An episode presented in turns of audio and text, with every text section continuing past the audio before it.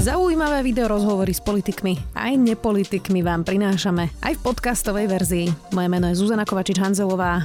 Vítajte pri relácii Rozhovory ZKH v audioverzii. Ministerke Kolíkovej prešla súdna mapa, prešla aj však v dosť okresanej podobe. Napriek tomu hovorí o úspechu, podarilo sa jej presadiť hlavnú filozofiu väčších obvodov pre súdy, viac o súdnej mape, ale aj aktuálnych témach s Mariou Kolíkovou. Vítajte. Dobrý deň, ďakujem za pozvanie. Pani ministerka, tak začneme práve tým, čo v týchto chvíľach, keď spolu hovoríme, rozhoduje parlament a to teda, či vydať alebo nevydať Roberta Fica súdom, aby rozhodli o jeho väzobnom stíhaní. Má to ale ešte zmysel, keď ho má vziať prípadne do väzby súd pre ovplyvňovanie po tom, čo tretí týždeň už môže ovplyvňovať? Jednoznačne to má zmysel. Tak ako má zmysel samotná poistka parlamentu, tak má zmysel aj rozhodovanie súdu o väzbe. A ja si zatiaľ nemyslím, že pokročil taký čas, že už by to nedávalo zmysel. Ten, ten čas samozrejme hrá v prospech vždy obvineného poslanca, ale zatiaľ to určite zmysel má. Osobitne z dvoch dôvodov. Jeden je, že samotný poslanec e, je e, zanepráznený samotnou rozpravou. Takže čas na otázka je, že koľko má času a koľko má energie ešte popri tom. A, a, a, a na druhej strane ešte neuplynulo toľko času a má teraz rozpráva prebiehať aj počas noci, takže uvidíme zajtra. Je možné, že zajtra budú poslanci rozhodovať. Má zmysel takáto imunita? E, prečo by mali mať poslanci iný prístup ako napríklad e, iný obvinený? Neukazuje ten život, že vlastne tie súdy fungujú a žiadna nejaká masívna hrozba väzobného stíhania tu poslancom nehrozí? Napríklad ministri nemajú takúto imunitu o tom nikto nerozhoduje. Prečo by to mal... Lebo na konci dňa aj tak povie súd, či ho berie do väzby alebo nie. Čiže prečo by mal mať poslanec takúto výhodu? Mne sa skôr javí, že tá poistka je dobrá. A tá poistka je... A nemyslím si, že by poslanci boli nad ľudia. Práve naopak. Zákon má pre nich platiť, platiť úplne rovnako. Takže tam vôbec nevidím, že máme mať k ním iný prístup, ale to, čo vlastne má posudzovať teraz parlament je, že či je tam nejaký politický revanž alebo nie je. Toto je jediné, na čím majú uvažovať poslanci a toto je vlastne jediný priestor, ktorý tu má opozícia ktorý tu má uh, poslanec Fico ako obvinený. Ten priestor maximálne využíva naozaj ako sa len dá. Nachádza aj obzory, ktoré podľa mňa by ani nikoho nenapadlo, že by sa takto dalo využiť. Ale tento priestor tu je, je legitímny. Nech sa páči. Ako si vysvetľujete, že aj niektorí koaliční poslanci vlastne hovoria, že rozhodujú o vine alebo nejaké nevine a že či to je slabé alebo dobré obvinenie, že akoby nepochopili, o čom vlastne parlament teda rozhoduje, lebo o, o tom, že či ide do, do väzobnosti a nerozhoduje súd a o víne takisto. E, a oni mnohí ako keby e, rozprávajú, že teda málo je tam toho, to obvinenie slabé a hodnotia to, pričom to vôbec nie je ich úloha. Tak sú kompetentní vôbec poslanci o tom rozhodovať? Tak je to, ne, áno, z tohto pohľadu je to podľa mňa nepochopenie ich úlohy ako poslancov. A ja si myslím, že samotné obvinenie, ktoré stojí na zneužívaní právomoci verejného činiteľa, je veľmi vážnym obvinením osobitne, že smeruje voči e, trojnásobnému premiérovi a ten základ spočíva v zneužívaní moci, ktorá je obrovská, ktorú má premiér.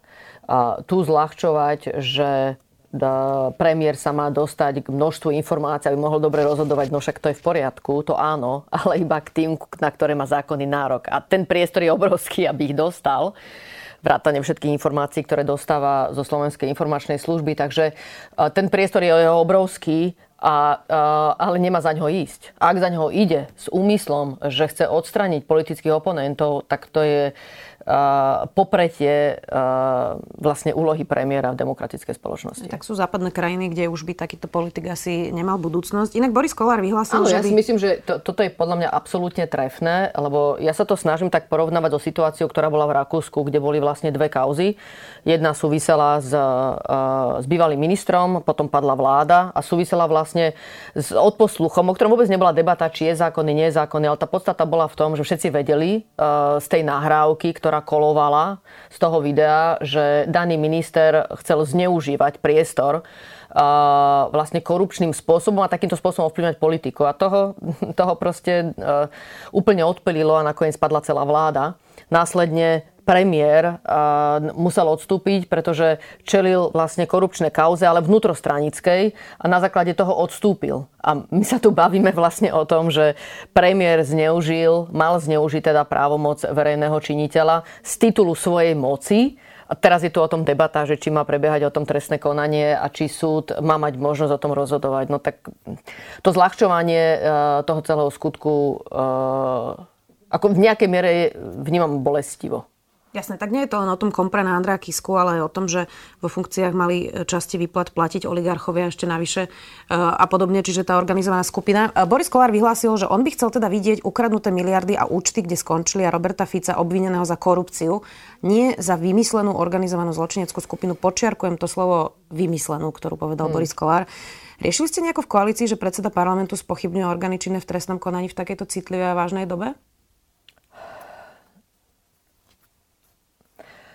No, uh, toto je, tak aby som povedal, bolestivá aj súčasť tejto koalície, že uh, svojimi výrokmi predstavitelia podkopávajú základy, na ktorých momentálne stojí podľa mňa náš štát, osobitne v boji o čistú z korupcie a má tu naozaj čo robiť. Takže áno, takéto výroky tomu nepomáhajú. Robert Fico inak bude zrejme Uvidíme teda, ale je to niečo, čo hovoria aj komentátori, namietať úplne všetkých, ktorých kedy spomínal za dva roky na, na tlačovkách. Obstojí to, lebo on vyzerá, neviem, či si pamätáte tie tlačovky, on tam mal také tie flipcharty, na ktorých mal tie diagramy a naozaj on spomenul, mám pocit, že úplne každého zo špeciálnej prokuratúry, špecializovaného trestného súdu až po najvyšší súd, a to sú všetko vlastne ľudia, ktorí to budú zrejme mať na stole. Um, obstojí to ako námietka zaujatosti, keď ich spomínal pravidelne a osočoval na tlačovkách? S týmto sa vysporiadajú, podľa mňa sa budú vedieť vysporiadať určite súdy, aj prokuratúra. A mm, k tomu už aj ustalená judikatúra. Určite tu nemá byť daný priestor obvineným aj obžalovaným podľa toho, v ktorom sú procesnom štádiu v rámci trestného konania, aby sami vytvárali vlastne priestor na vylúčenie, či už sa jedná od policajtov ako vyšetrovateľov cez e, prokurátorov až po súdcov svojimi výrokmi a svojimi výpadmi.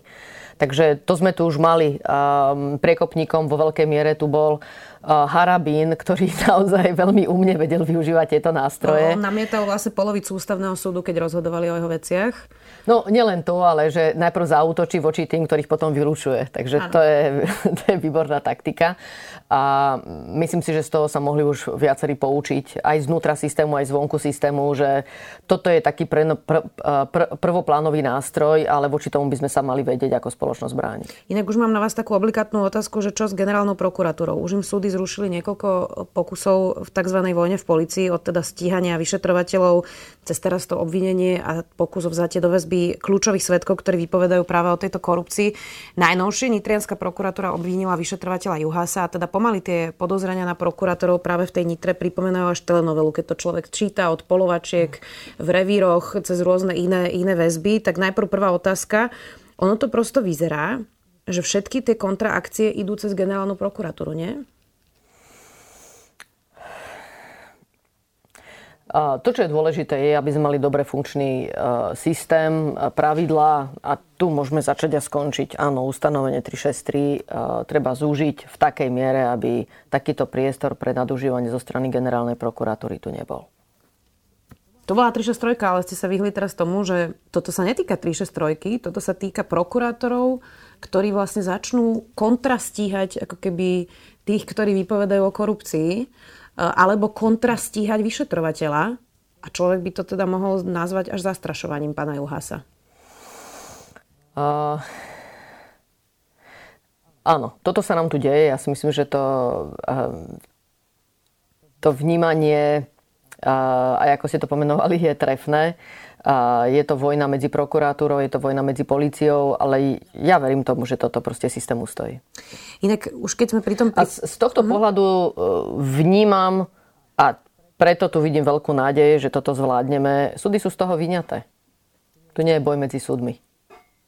Áno, tie zatiaľ korigovali vlastne všetky tieto aktivity, ale keď už sme pri tom prípade vyšetrovateľa Juhasa, on teda podal sťažnosť a v tej sťažnosti pripomenulo je to, že Robert Fico na tlačovke 2. novembra 2021 citoval z úradného záznamu dozorového prokurátora práve v tom jeho prípade, pričom k obsahu toho dokumentu mali e, prístup len štyria ľudia, takže sa domnieva, že vlastne Robert Fico mal tie dokumenty z prokuratúry. Tak toto nie je tiež jeden z dôvodov na kolúznu väzbu? Uh, pre kolúznú väzbu potrebujete mať jasné dôkazy v spise. Ja neviem presne, čo je v spise. Ale domnievam sa aj z toho, čo je verejne známe, že tých dôkazov tam naozaj môže byť dosť. Že tie spôsoby, ktoré využíval pán poslanec Fico na um, tlačovkách, a um, nakoniec aj tá samotná nahrávka, ktorá bola z polovačky, ja si myslím, že to je normálne zákonný nástroj, takisto ako to už teraz aj potvrdil uh, sudca v inej veci pri obvinenom advokátovi uh, Parovi, že e, to je proste normálne zákonný nástroj, ktorý je možné práve tu uplatniť ako dôkaz, že k tomu ovplyvňovaniu týchto konaní tu jednoducho dochádzalo a bol tu záujem to robiť naďalej. Ja mám inak niekoľko tých otázok pomerne dlhých, ale robím to preto, aby ľudia, ktorí úplne neorientujú sa v tých detailoch tých prípadov, rozumeli kontextu. Tá prokuratúra v Nitre vyšetrovateľovi Uhasovi v obvinení vyčíta aj to, že tie nahrávky z chaty, kde sme mm. videli vlastne sa ich rozprávať, poskytol úradu špeciálnej prokuratúry a trestný poriadok pritom hovorí, že on má povinnosť vlastne spolupracovať na odhalení trestnej činnosti. On teda povedal pre aktuality, určite budem prvým policajtom v Európskej únii, ktorý je stíhaný za to, že poskytol dôkazy pre, mm. pochádzajúce z jeho vyšetrovania iným orgánom čistý, činným v trestnom konaní. Možno už táto skutočnosť dostatočne vypoveda o dôvodoch môjho trestného stíhania. Nás policajtov nemôžu zaujímať prípadné animozity medzi jednotlivými prokurátormi. Tak opäť mám k tomu niekoľko otázok. Ako dlho sa dá vlastne fungovať v prostredí, kde generálna prokuratúra je so špeciálnou prokuratúrou vlastne v otvorenej vojne? Takto, ako ste to pomenovali, tak ťažko. Na druhej strane e, korupčné kauzy sa vyšetrujú, súdy neboli spochybnené. Toto je podľa mňa kľúčové. Že tu je stále dôvod mať jednoznačnú dôveru v systém. Ak dôjde, veď dobre, môže dôjsť aj k pochybeniu zo strany prokuratúry. Bavme sa o tom teraz, v akej miere je to, je to moment, ktorý je náhodili a ktorý je moment, ktorý je opakujúci sa, tak ako ste to pomenovali, tak sa to javí už ako moment, ktorý je opakujúci sa. A ja súčasne vravím, že akokoľvek sa to javí, mám absolútnu dôveru v nestranné a nezávislé súdy, ktoré tu zohrávajú významnú rolu a neboli spochybnené. A to je kľúčové. To znamená, ak mi tu teraz niekto povie, že a vyťahne si ktorý, ktorý moment, pretože samozrejme je to tak, ako sa to javí, že je to boj inštitúcií, tak takým istým spôsobom sa láme aj spoločnosť. Že či som na strane ktorej vlastne tej inštitúcie, že či som uverila, že tie konania sú marené, alebo som uverila, že sa jednoznačne vyšetrujú a je tu záujem vyvolávať takýto dojem marenia, pretože tí, ktorí sú stíhaní, tak je to najlepší spôsob samozrejme obrany. Tak k tomu môžem povedať, je, že jednoznačne, ja si myslím, že každý pre každého tu je dostatok dôkazov, aby uveril, že sa tu jednoducho korupcia diala a diala sa tu v širokej miere, že nebolo spochybnené, že korupcia, ktorá sa tu diala cez policajné orgány až po justičné orgány s prepojením na uh, súkromné bezpečnostné služby, uh, cez, cez uh, bohužiaľ až prokuratúru, veď máme tu obvinených naprieč všetkými orgánmi. Aj s rozhodnutiami súdov o väzbe, aj o, a už sú to aj pravoplatné rozhodnutia, ktoré vlastne potvrdzujú takúto korupčnú trestnú činnosť, ktorá sa takýmto spôsobom nám natiahla až po predstaviteľov, najvyšších predstaviteľov opozície. To znamená, spochybňovať, že by sa to tu vôbec nedialo, no to podľa mňa zase takto nie je to je, až, to je spochybňovanie v nuansách, podľa toho, ku komu to vedie. No tak tu na to môžem dať odpoveď, pozrite sa, či veríte tomu alebo tamtomu, každopádne na konci dňa tu máme súd, ktorý spochybnený nebol, no tak keď niekto tu bude spochybňovať nejaký dôkaz, nech sa páči, nech je úspešný v konaní pred súdom, pred súdom a nech je oslobodený, ale iba takto sa to dá dokončiť. Proste tie veci musia skončiť pred súdom. Jasné, tomu rozumiem inak, ale e, či je teda súčasť práce vyšetrovateľov, že budú takto poťahovaní, to tiež vlastne otázka. E, váš štátny tajomník Ondrej dostal? No musí sa tak pracovať veľmi ťažko. Je to, je to enormný, ťažký tlak a musíme to ustať. Váš štátny tajomník Ondrej dostal, povedal, že Maroša Žilinku treba odvolať. Treba ho odvolať? Podľa mňa osobitne teraz v tomto boji inštitúcií ak by k tomu došlo, tak musí k tomu dojsť spôsobom, že je tu šanca, že väčšina spoločnosti uverí, že ten spôsob bol legitimný. toto je, podľa to... mňa, toto je mhm. podľa mňa kľúčové. Že by to mohlo vlastne ešte naštrbiť viac dôveru, keby ľudia nerozumeli tomu, čo sa deje a vyzeralo by to ako komplot. Tak to myslíte? Áno, je dôležité, je, nie je dôležité len, čo sa spraví, ale ako sa to spraví, ako sa to javí. Podľa mňa teraz je to osobitne významné. No a ako by sa to dalo spraviť tak, aby sa to javilo dôveryhodne? To znamená, že máte právnu úpravu, ktorú nešijete na konkrétnu situáciu, ale šijete ju preto, pretože ste presvedčení, že proste treba nastaviť systém inak.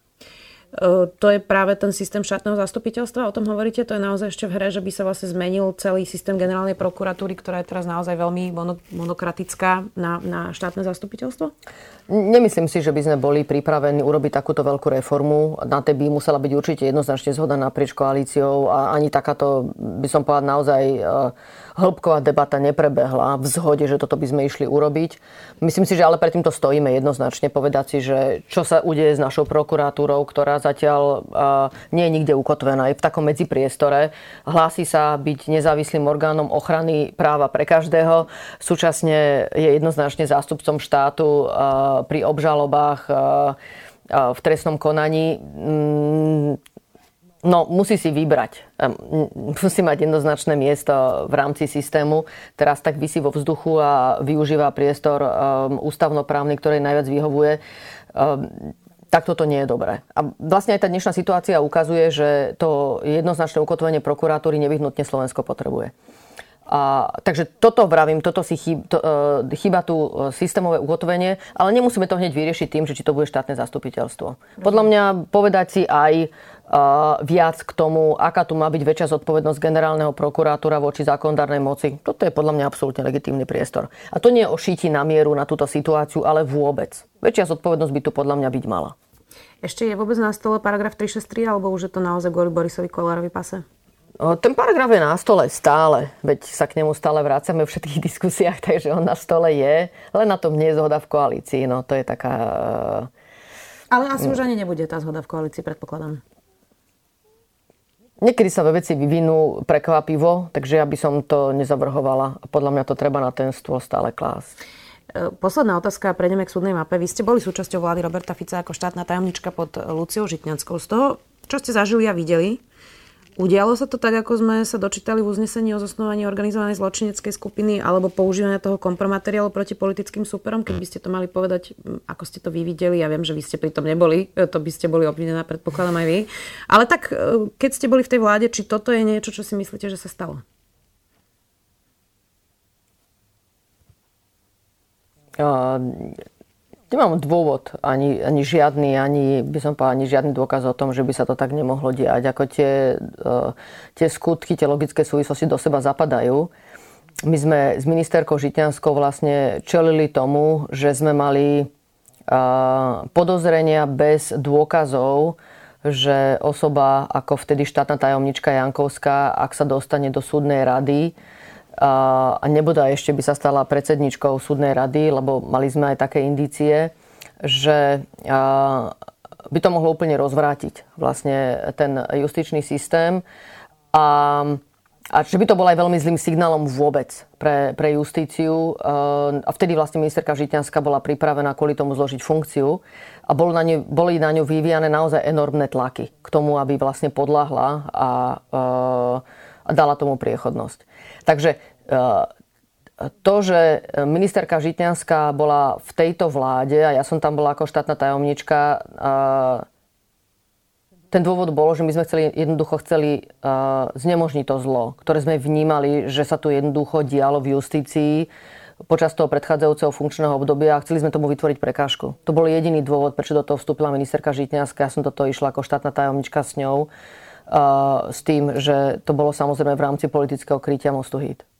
Poďme k tej súdnej mape. Prešla vám teda v značne oklieštenej podobe, aj keď vy hovoríte, že je to napriek tomu veľký úspech.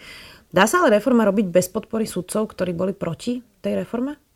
No samozrejme, že veľmi ťažko, takže mojou úlohou je teraz urobiť všetko preto, aby som dobre vysvetlila, prečo tá reforma je dôležitá.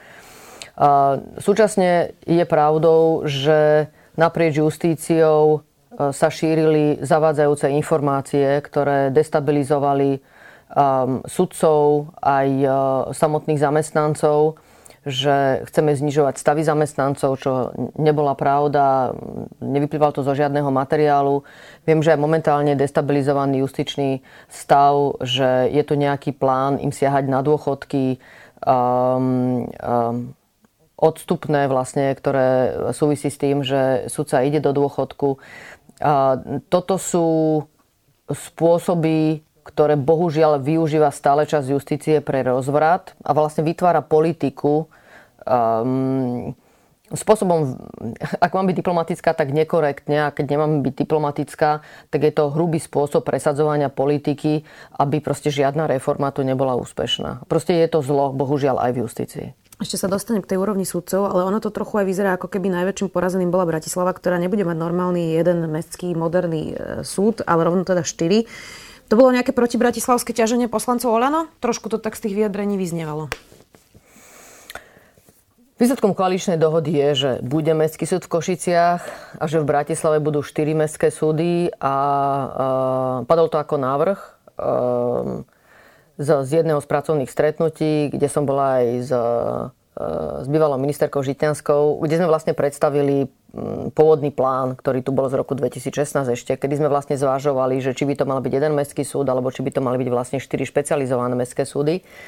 A jednoznačne vyplynul vlastne z tej debaty, že e, by sa pravdepodobne koalícia vedela veľmi rýchlo zhodnúť na tom, že by to boli štyri mestské súdy. Takže ono je to jeden, jedno z riešení pre uh, Bratislavu. Uh, a je, a takýmto spôsobom fakticky by prebiehal aj, by prebiehal aj prvá etapa pri mestskom súde, keby bol jeden pretože tá prvá fáza vlastne mala prebiehať tak, že by sa koncentrovali sudcovia aj zamestnanci pre jednu agendu v rámci jedného súčasného súdu. A vlastne tak, ako je konkrétne napísaná tá reforma pre Bratislavu, tak vychádza z toho, ako to bolo plánované, že by sa to fakticky zrealizovalo. Takže je veľmi pravdepodobné aj to, aj ten scenár, že nakoniec tie tri agendy, teda mimo trestnej agendy, s ktorou sa stále ráta, že bude v justičnom paláci a tak sa s ňou rátala aj predtým, že by nakoniec mohli skončiť vlastne v jednej budove, pretože sa postaví Mestský súd Bratislava. A to sa momentálne zvážuje, takže je to na stole. Takže z tohto pohľadu reforma pre Bratislavu e, ma nejakým spôsobom nezvezuje, čo sa týka aj plánu mať e, e, v jednej budove jeden manažment pre Mestský súd Bratislava, len je to roz, momentálne je to rozdelené vlastne do e, štyroch entít, pričom jedna je v justičnom paláci, aj bude v justičnom paláci, tak, taký bol aj pôvodne plán. A tie tri, taký bol vlastne pôvodný plán, že tak by prebehla tá prvá fáza. Takže reálne tá reforma by takto prebiehala. Rozumiem. Ono bolo inak celkom zaujímavé sledovať debatu e, popri súde v Starej Ľubovni, lebo na tom môžeme ilustrovať ako keby časť tej diskusie asi aj v koalícii. E, zo Starej Ľubovne pochádza predseda poslaneckého klubu Olano Michal Šípoš, ktorý síce tvrdil, že teda jemu nejde iba o ten súd, kde odkiaľ on pochádza, ale nakoniec sa zachoval súd v Starej Ľubovni. E, tak koľko súdov, pani ministerka, ste ponechali podľa bydliska poslancov, okrem teda evidentne Starej Ľubovne? Poďme na to inak. Máme 54 súčasných obvodov a výsledkom je, že bude 33 obvodov. To je obrovská zmena, obrovský krok. A ako som povedala, vyriešili sme Bratislavu a Košice a Bratislavu sme vyriešili naozaj veľmi úspešným spôsobom. Že všetkých sudcov z rodiny a agendy budeme sústrediť na jednom mieste, taký bol plán, aj keby to bol jeden mestský súd. Takže reforma, ktorá je tu pre Bratislavu, pre Košice, je obrovská. Nám sa ju vlastne nepodarilo zrealizovať ani pre jedno z týchto miest ešte s ministerkou Žitňanskou. A, a boli sme presvedčené, že je to veľký krok, pretože to je jedna štvrtina všetkých prípadov na Slovensku, ktoré prichádzajú na súdy. A potom sa nám popri tom teraz podarilo aj navrhnúť e, reformu, ktorá sa týka nielen týchto miest, ale aj spájanie obvodov v ostatných regiónoch. Áno, Stará Ľubovňa nám z toho vypadla. Vypadla, lebo sme sa na tom nevedeli dohodnúť v rámci koalície. A, a, a úprimne, aby mi mala stará Ľubovňa znemožniť urobiť túto obrovskú reformu, ktorá vyrieši Bratislavu, Košice, z 54 obvodov to znižujeme na 33, čo proste od 90. rokoch sa nám až v roku 2022 vlastne darí zreformovať. A vyriešili sme aj odvolaciu reformu, pretože sa to dotklo aj odvolacích súdov. Vytvárame tri veľké obvody pre tzv. obchodnú agendu a rodinu a tri správne súdy, to je ja neviem, či viac som mohla ešte teraz spraviť. Ja inak vám nevyčítam ten kompromis. Skôr si myslím, že voliči by možno mali vedieť, že si zvolili niekoho, kto vlastne povýši nad reformu vlastné bydlisko. Musíte si zavolať pána poslanca Šipoša a sa Urobíme s ním porozprávať. To. Urobíme to tak. Dve otázky k tej úrovni sudcov a k ich nastaveniu. Eh, ktorá by možno čiastočne veľmi asi nekorešpondovala s tým, o čom sme tu teraz diskutovali a čo očakáva asi verejnosť vlastne od súdnictva, ako sa má očistiť a zmeniť. Eh, do súdnej rady si sudcovia zvolili tri eh, súdkyne, ktoré patria k najväčším kritičkám súčasných zmien. Jedna sa s vami dokonca súdi a poslala len teda, myslím, že už žalobu alebo ešte len predžalobnú výzbu. Teraz som si nie celkom istá. V každom prípade kritizovala aj súdu mapu obranu dohodu z USA, je to Dana Jelinková Dudziková. Ale 72% hlasov na západnom Slovensku získala Marcela Kosová, ktorá bola aj na zabíjačke advokátskej kancelárie s Marianom Kočnerom. Tak ono to proste vyzerá, ako keby tí sudcovia zmenu nechceli. No, zase, um, aby sme boli poctiví, tak by sme sa potom mali pozrieť aj, uh, akých zástupcov si vybrali v ostatných častiach Slovenska. Že ste si povyberali teda uh, túto vzorku za Bratislavu. A istým spôsobom je to možno aj nejaký signál, že máme sa viac zamyslieť nad tým, ako vlastne nastaviť obvody do súdnej rady, aby to bolo ešte väčšia, aby som povedala, reprezentácia tých regiónov, lebo prihodilo sa nám tu teraz, že vlastne za Bratislavu, Nitru, Trenčín a Trnavu máme troch zástupcov sudcov z Bratislavy. Tak neviem, či to takto tí sudcovia chceli. A, a, a vnímam aj signály aj z justície, že treba sa dobre zamyslieť, osobitne aj s ohľadom na to, ako sú vlastne plánované teraz obvody v rámci reformy, že zamyslieť sa nad tým, že malo by to viac korešpondovať s tým a možno pre Bratislav vytvoriť samostatný obvod. Že jednoducho Uh, uh, možno ne, nejakým spôsobom viac chránite ostatné regióny. Čiže Bratislava by mala jedného kandidáta? Uh, vyplýva z ústavy jednoznačne, že to zastúpenie tých regiónov má ehm, korešpondovať s tým, koľko sudcov v tom regióne je. To znamená, že ehm, teraz vám povedať, koľko by to bolo, to si nedovolím. To, to treba naozaj napočítať, aby to bolo férové. Zase, aby to bolo férové k tým jednotlivým obvodom, tak ako budú nastavené. Ale zjavne to treba prehodnotiť. Ja si myslím, že to je signál. A keď sa bavíme o tom teraz, akých predstaviteľov si sudcovia vybrali, no tak áno, toto je bohužiaľ zrkadlo uh, samotnej justície a podľa mňa smutné, Um, veď je v poriadku podľa mňa mať aj kritikov uh, voči exekutíve uh, v súdnej moci a je to tak vlastne v poriadku. Uh, je to tak v nejakej miere, môžeme povedať naozaj aj zdravé, ale to, čo považujem za nezdravý spôsob. Ako je to uh, hrubý spôsob vyjadrovania e, svojho nesúhlasu s niečím, e, ktorý sa tu bohužiaľ prejavil počas celej e, debaty o reforme naprieč medzi sudcami a bohužiaľ áno, aj ten spôsob od niektorých týchto predstaviteľov, ktorí sa dostali do súdnej rady, bol veľmi hrubý. Ja si myslím, že išiel za mieru, ktorá je priateľná pre predstaviteľov justície. Ja som k tomu aj vyzvala Združenie sudcov Slovenska, že si myslím, že to je obrovská výzva pre sudcov, aby sa zamysleli nad tým, uh, ako oni reprezentujú uh, nie len keď majú oblečený talár uh, počas výkonu súdnej moci, tej, by som povedala, tej oficiálnej stránky ich života, ale aj v tej ostatnej, aj to, ako sa správajú ku kolegom, aj ako prejavujú svoje názory, že toto je tiež podľa mňa časť ich života, kde jednoducho sa očakáva vyšší štandard. Na akej úrovni máme sudcov, to je druhá otázka k tejto téme, keď nevieme nájsť ani jedného kandidáta na sudcu Všeobecného súdu v Luxemburgu. V súdnej rade sa neprihlásil nikto a na túto pozíciu nevieme nájsť nikoho a toto som si napísala kapitálkami od septembra 2016.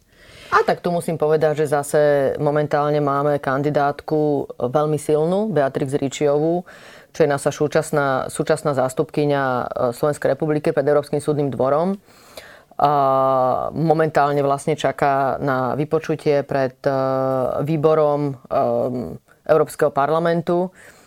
A ja si myslím, že jej príbeh ukáže, že Slovensko má e, jednu, silných kandidátov. Jednu súdkyňu má, hej? Za ten čas od 2016. Áno, boli to neúspešné kandidatúry, z ktorých sa treba poučiť. I, berem to aj ako signál pre seba ako ministerku, že si myslím, že musím urobiť niečo viac pre sudcov, ktorí uh, majú na to odborne, aby boli súčasťou uh, takéhoto justičného orgánu na európskej úrovni, ale môžu im chýbať jazykové zručnosti a znalosti. A áno, na tom aj vážne uvažujem, čo môžem preto spraviť, aby som im mohla pomôcť. Aj v rámci kariérneho rastu na národnej úrovni, kde sa vlastne očakáva, že jednoducho tie jazykové zručnosti budú a ruský jazyk tu neobstojí. Jednoducho e, ten sme vylúčili zo zákona, že nestačí preukázať znalosť tohto jazyka. A vnímam, že osobitne k tej e, generácii, e, ktorá ktorá vlastne je súca na to, aby, bola, aby, aby e, sme podporovali kariérny rast a vlastne dostala sa nám až na Európsky súdny dvor alebo Európsky súd pre ľudské práva, tak môže mať ťažkosti s tým, aby prekonala vlastne túto jazykovú bariéru anglického, francúzského jazyka. Si myslím, že proste tam aj ja urobím k tomu viaceré kroky, aby som im v tom pomohla. Ja si kladím otázku, že ako sa dnes na nejakej vyššej súdnickej funkcii vôbec existovať bez angličtiny. To sa asi nedá úplne uzavrieť e, na slovenský kontext, nie? Nejaká znalosť by som povedala, je dostatočná na to, aby ste si vedeli prečítať rozhodnutie Európskeho súdu pre ľudské práva a už iná, bo tá je zjavne iná, ako náhle si čítate rozhodnutie Európskeho súdneho dvora. Predsa len čítanie um, rozhodnutí, ktoré súvisia s ľudskými právami v nejakej miere zrozumiteľnejšie z hľadiska podstaty veci. A ako náhle je to už rozhodnutie Európskeho súdneho dvora, naozaj technicky tá celá, ten, je to rozhodnutie uh, zložitejšie aj s ohľadom na jazyk a tam potrebujete mať naozaj oveľa pevnejší základ uh, v tej znalosti. A, a myslím si, že sa v tomto by som bola viac tolerantná, že dobre zvládať súcovskú funkciu so všetkým, čo proste prinašla, pri, priniesla doba po 89. To znamená, je tu taká zmena právnych pravidiel, by som povedala taká revolúcia, ktorej proste čelíme, však o tom máme vlastne aj stále debaty, že um, ako prijímať vlastne tie zmeny právnych predpisov, aby sa v tom človek vyznal, no tak sudca sa v tom musí osobitne vyznať a ešte popri tom uh, po ňom chcieť, aby sa tak jazykovo cíbril, aby bol schopný uh, splniť požiadavky na uh, osobitne na Európsky súdny dvor. Ako to sú vysoké ciele. Akože to, to zase v tomto, podľa mňa v, v nejakej miere uh, treba mať pochopenie, že ak očakávame od sudcu, že zvládne dobre toto, tieto všetky výzvy, ktoré mu proste kladie Slovensko na svojej, vo svojej tranzícii ako demokratickej spoločnosti k smerom k tej vyspelej demokracii a zmenou právnych predpisov uh, a robí si tú prácu naozaj, uh, naozaj dobre, tak potom chcieť po ňom, aby, aby to vedel dobre aj v tom inom jazyku, to je veľký cieľ. Jasné, možno naša generácia trochu menej zhovievava k tomuto, lebo viac e, jazykov aj ovládajú mladší ľudia. Problémy má... Poznám ale... veľa sudcov a sudkyň, ktorých si naozaj veľmi vážim a, a, a rozumiem tomu, že je pre nich zložité aby, aby vedeli ustať tú francúzštinu a angličtinu. Rozumiem tomu inak úplne aj ja. Mnohí politici nevedia uh, po anglicky, takže uh, chápem. Uh, problémy má aj novovzniknutý najvyšší správny súd. Predseda Naď bol v podstate takým nádejným novým vetrom, keď to tak nazvem, ale trocha to vyzerá, že tiež uh, uvidíme, ako to pôjde, nechce byť príliš kritická. 4 z 5 vedúcich zamestnancov už nie sú na svojich postoch. Súd nestihol do pol roka vyhlásiť riadne výberové konania.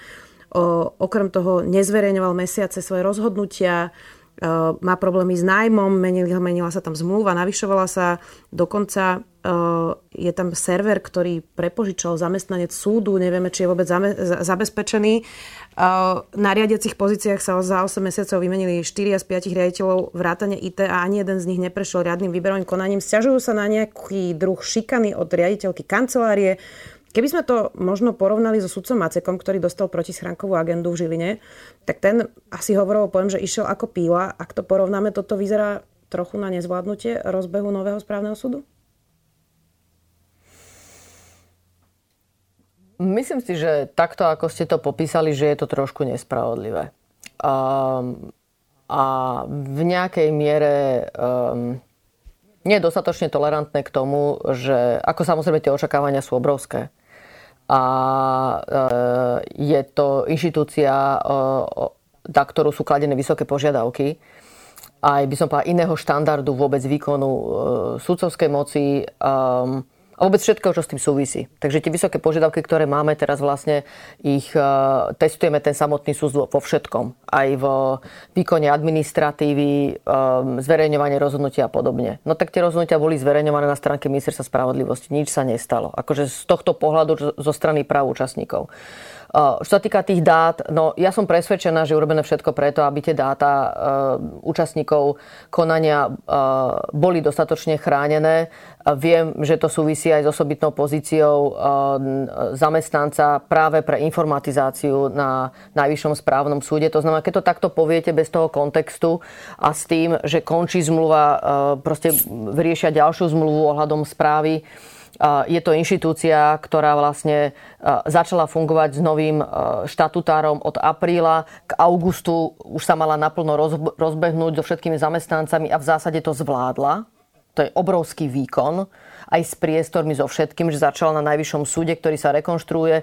Um, nahľadala si nové priestory, do tých nových priestorov bola schopná sa presťahovať. Um, Dobre, čiže vy ste zabezpečiť. To znamená, že Áno, mám väčšiu zhovievavosť. Mám väčšiu zhovievavosť a mám naozaj dôveru v predsedu Najvyššieho správneho súdu, že robí všetko preto, aby tento projekt bol úspešný.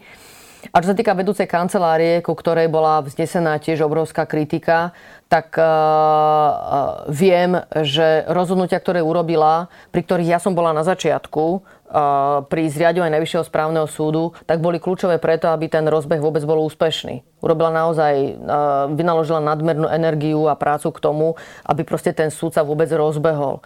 Um, v chvate, v takomto napätí a pod tlakom týchto vysokých požiadaviek, áno, človek môže urobiť aj chyby. Um, a, a rozumiem v nejakej miere, že k tomu nie sme úplne zhovivaví zvonku. Ja zhovivavá som. A som presvedčená, že Najvyšší správny súd nám ešte ukáže, že proste robí to dobre. Tak dáme im ešte nejaký čas. Ako funguje taká advokátska komora napríklad? Marek Para je vo väzbe, e, s ním sa doteraz nejako nevysporiadali a tie rozhodnutia vyzerajú byť dlhodobo trochu alibistické od Slovenskej advokátskej komory, snáď mi to odpustia, ale napriek Eh, napríklad, čo hovoríte na, na to, že David Lindner zastupuje Roberta Fica, Roberta Kaliňáka, má pozastavený výkon sudcu eh, a teda napríklad pôvodne jemu zastavili výkon funkcie mm. advokáta, potom toto zastavenie zrušili. Tak funguje advokátska komora tak, ako má, ako teda nejaký arbiter, kde oni sami si čistia vlastne medzi sebou tých, ktorým robia zlé meno? Oh, podľa mňa uh, tieto prípady, ako ste vymenovali, tak sú veľmi nešťastné a um, ukazujú na, zase na druhej strane samozrejme prezumcia neviny, ale súčasne aj v, tých, v takýchto kauzách, keď im čelíme, tak treba zvážiť, aký je správny postoj aj zo strany toho konkrétneho advokáta. Um, práve preto, aby to neznevažovalo um, poslanie advokácie. Myslím si, že um, nie je úplne dobré, aby zo strany advokátov zaznevali, zaznevali znevažujúce výroky, ktoré znevažujú vôbec štátne orgány v, na Slovensku, čo sa bohužiaľ dialo aj od niektorých týchto advokátov. Um, od Roberta Kaliňáka, samozrejme aj od advokáta Paru, aj, na, aj v rámci tlačových uh, konferencií. Uh, to sú výroky, ktoré proste nepatria advokátom. Oni musia byť tiež v nejakej miere zdržanliví. To proste patrí k tomu povolaniu. To nepatrí iba k sudcom, patrí to aj k advokátom. Považujem za absolútne nešťastné, aby obvinený advokát Lindner v takejto kauze zastupoval. To je jednoducho krivý obraz pre advokáciu. A to nesúvisí s tým, či má právo na prezumciu neviny alebo nemá. Samozrejme, že má. Ale škodí to veľmi advokácii. Takže si neplní tú funkciu. Alebo neplní si ju myslím dostatočne si, že, dobre, tak toto povedzme. Myslím asi. si, že by mala byť Slovenská advokátska komora razantnejšia. Zakončíme to oblúkom späť e, k Robertovi Ficovi. Stíhať trojnásobného premiéra a dlhoročného ministra vnútra ešte aj zo zosnovania organizovanej skupiny, to teda je vážna situácia. Takýto výstrel, to sa asi zhodneme, má policia len jeden. E, a ak to dopadne ako väčšina veľkých politických kauz na Slovensku, od amnestii, únosa prezidentovho syna, vraždu Roberta Remiaša, ale aj korupčné kauzy ako emisia, mohli by sme teraz menovať ďalej a ďalej, to už by malo asi nezvratné následky na právnom štáte, nie? To napätie spoločnosti je obrovské a um, ako zase takto? Samozrejme, že je tiež v poriadku, že kauza, ktorá sa dostane pred súd, tak súd zhodnotí na základe všetkého, čo má k dispozícii, či rozhodne o vine alebo o slobode. Že zase mm, aj obvinený poslanec Fico musí mať právo na spravodlivý proces. A, a v ňom sa hají najlepšie, ako vie. Nech sa páči. Um, ale áno. Uh, ak neuveríme, že uh, ten proces bol zvládnutý dobre, tak nám to všetkým veľmi ublíži. A osobitne uh, našej krajine ako právnemu štátu, ktorý sa učí tomu, čo to je demokracia. Ďakujem veľmi pekne, budeme to samozrejme pozorne sledovať. Ministerka spravodlivosti Mária Koliková, ďakujem. Ďakujem pekne. Počúvali ste podcastovú verziu relácie Rozhovory ZKH. Už tradične nás nájdete na streamovacích službách, vo vašich domácich asistentoch, na Sme.sk, v sekcii Sme video a samozrejme aj na našom YouTube kanáli Denníka Sme. Ďakujeme. Volám sa Juraj Rizmana, v denníku Sme pre vás pripravujem reláciu Bezpečne.sk. Reláciu o tom, že obraná bezpečnosť, či sa nám to páči alebo nie, sa týka nás všetkých. Reláciu Bezpečne.sk nájdete vo videosekcii denníka Sme a jej podcastovú verziu vo všetkých podcastových aplikáciách.